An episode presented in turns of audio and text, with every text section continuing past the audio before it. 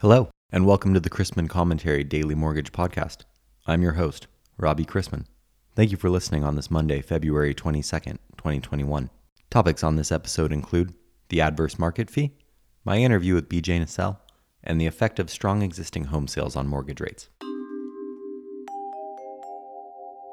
What do we have to look forward to? The next federal holiday, Memorial Day, isn't until the end of May. There's Easter, a month and a half away on April 4th, and most states clock spring ahead on March 14th. The employees of People's United Financial Inc. and M&T Bank can look forward to working through their $7.6 billion announced merger slash M&T acquisition. Freddie Mac and Fannie Mae can look forward to earnings. The two of them combined funded about 1.2 million adverse market qualified refinance mortgages totaling $350 billion from December 1st through January 31st, according to IMF. At a one half point charge, that's a jaw dropping $1.75 billion in adverse market fees collected in the first 60 days. Besides people wondering where the adverse market is, what is the motivation for the US government to cut Fannie and Freddie loose? Pipelines are still full of generous helpings of loans as we find ourselves in the second half of February already, and our industry continues to help millions of borrowers. Sure enough, according to a new report from the Federal Reserve, total household debt rose to $14.56 trillion in the fourth quarter of 2020, an increase of $206 billion from the third quarter. Year over year, the report shows an increase in household debt of $414 billion. Much of this is due to mortgage debt, which hit $10.04 trillion at the end of the year, an increase of $182 billion. To the surprise of no lender, this also includes a surge in newly originated mortgages, according to the quarterly report on household debt and credit which is issued by the Federal Reserve Bank of New York Center for Microeconomic Data. For those links, visit robchrisman.com. Please join me in welcoming BJ Nacelle, Head of Secondary Post Closing and Servicing for Open Door Home Loans. BJ, thanks very much for coming on the Chrisman Commentary podcast. Happy to have you. Thanks. Happy to be here. So, BJ, some people will say that capital markets is a rare job in an industry that people barely know exists. How'd you hear about mortgage banking and what attracted you to capital markets? Well, I started my career at a small mortgage broker that grew into a correspondent lender and eventually a direct seller to the agencies. As the company grew, we needed people to fill new roles. And, you know, I've always been someone who wants to understand how things work. So I always raised my hand. And uh, if you work backwards from securitization of a loan to the moment it was offered to the customer, it all starts with capital markets. You know, in order to keep originating more loans, institutions need to get back the capital they're lending to homeowners so they can repeat that cycle.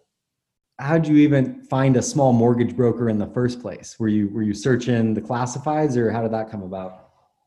They found me actually, and it, you know, it was one of those things. First job out of college, your resume's out there, and uh, you know, it was a startup in in the city I was living in at the time and went in for an interview and got the job and was like, all right, I can do this for, you know, a few months while I look for something else. And then, you know, here I am almost 20 years later, still in mortgages. So would you recommend new college grads to look, uh, look at brokers for, uh, for potential employment? Hindsight 2020? Hindsight 2020, you know, I think, you know, there's definitely opportunities there. It really depends on where the broker's going, right? We didn't have quote unquote capital markets when I started there. I started as a loan officer and a processor. So it just the company grew and it changed direction and you know that kind of dictated my career for a little while. And we, we might want to clarify something out there for listeners here. What's the difference between secondary marketing and capital markets? Well, you know, there's probably a lot of overlap at most shops, depending on the size of the lender and the sophistication of the operation. At a smaller shop, secondary primary will primarily be responsible for managing the loan pipeline, ensuring loans are sold to investors on the secondary market, you know, hence the name. At, you know, larger institutions that have a more robust group, there's going to be people focused on the analytics, on the modeling, you know, robust reporting for strategy and decision making, you know, around things like hedging, MSR analysis, pool performance, as well as finding, you know, funding sources and you know some some shops may even outsource those functions to advisory firms. What do you think originators should know about interest rates or the direction of them in this current environment? So most of the forecasts i've seen have pointed to a gradual uptick in rates to, uh, throughout 2021 and a decline in refinance volume across the industry. You know, however, that being said, I don't see anyone currently forecasting rates back to where they were um, a couple of years ago when the 30-year rate was, you know, near five percent. You know, and the Fed is not expected to raise the Fed fund rates this year unless inflation really starts to heat up or we, you know, we really see employment rebound, um, you know, to a pre-recession level, right? They, they've kind of they've said that multiple times uh, throughout the last, you know, few months.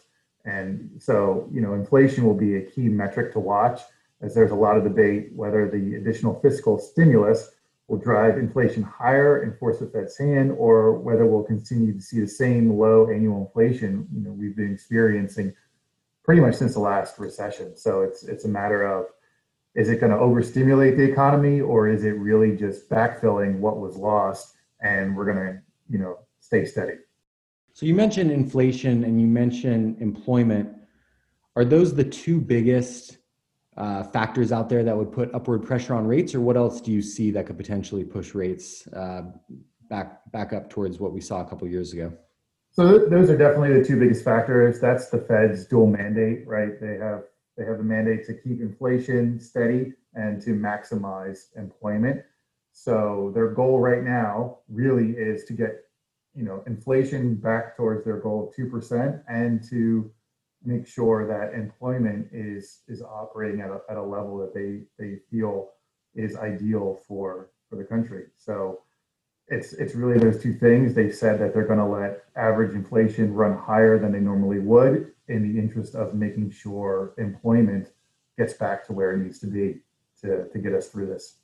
On the flip side, now that the, the vaccine has gone into distribution, uh, and it seems that Democrats have the, the simple majority they need to pass further fiscal stimulus.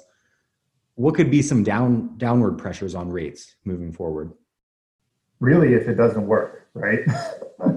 Ultimately, that's uh, that's that's what's going to drive rates down. Is that you know either either the, the vaccine becomes not effective or people don't take it and we start to get more cases again right? Right now currently over the last couple of weeks things are trending in the right direction so that's great.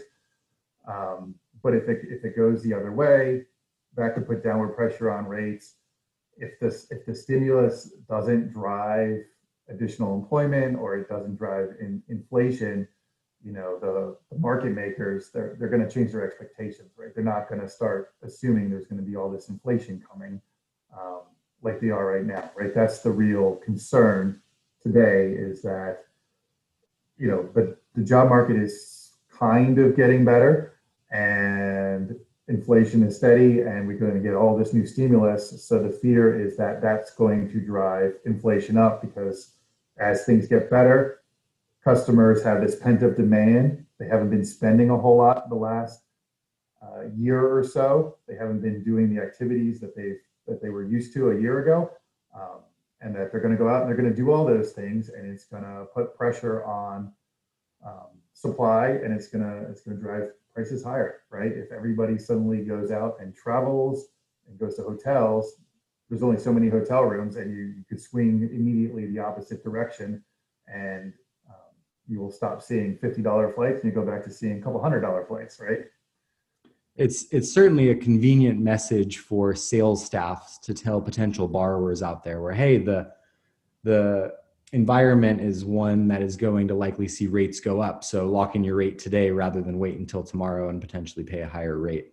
Uh, yeah, absolutely. Um, setting that sense of urgency is is something that loan originators are, are keen on on doing and you know, it makes sense, especially if somebody hasn't refied at this point and they they're in the money, so to speak, for for where their current mortgage is. You know, it's it's really, hey, let's let's get this done and and start saving some money while while we can do it because you don't want rates to go up and you don't want to miss out on this opportunity. Anything else on your mind as we move through 2021? Credit availability there was a tightening of the credit box in response to COVID that has made it more difficult for some borrowers to qualify. And the industry also needs to work through the loans that are in forbearance. We don't know yet what the final outcome for all these loans or the full cost to servicers that you know what's going to be. You know, will the loans be modified? Will people go into a foreclosure? Will you know those payments just get tacked on to the end of the loan, and will the borrower be considered current? You know, ultimately, our industry's path, like so many others in the country, is going to be driven by the decline in the pandemic and a return to work for those homeowners who have needed to rely on government intervention for remaining in their homes over the last year. And forbearance is the big elephant in the room, considering how many plans are due to expire here by the time we get to the end of March. BJ, thank you very much for, for coming on the Chrisman Commentary Daily Mortgage News podcast. I really enjoyed having you. Absolutely, Robbie. Thank you for having me. It's been a pleasure.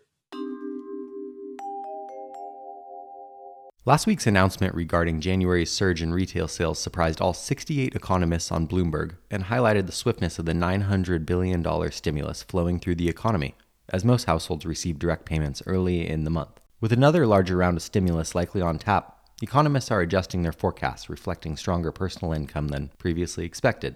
Should additional stimulus continue to buoy consumer spending, imports may see a strong pace of growth as demand outstrips current inventory levels. Despite the drag rising imports have on GDP, economists are forecasting GDP growth for 2021 to be in the 4 to 6% range, which would mark the strongest annual pace of growth in over 20 years. This is also affecting market opinions on inflation and the direction of interest rates, which have trended higher, although no one is currently forecasting runaway inflation. The Federal Reserve is content to leave monetary policy alone until employment sufficiently rebounds. Last week closed with a strong existing home sales report for January, which contributed to the day long retreat in treasuries, while the MBS basis ended tighter. Existing home sales increased 0.6% month over month in January, to a seasonally adjusted rate of 6.69 million. Total sales in January were up 23.7% from a year ago, despite the supply of existing homes for sale being at an all time low.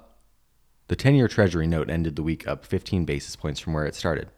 More importantly, the Mortgage News Daily 30 year rate registered 3.04%, up 18 basis points on the week. The combination of low homes inventory and increasing mortgage rates presents a big issue for affordability going forward.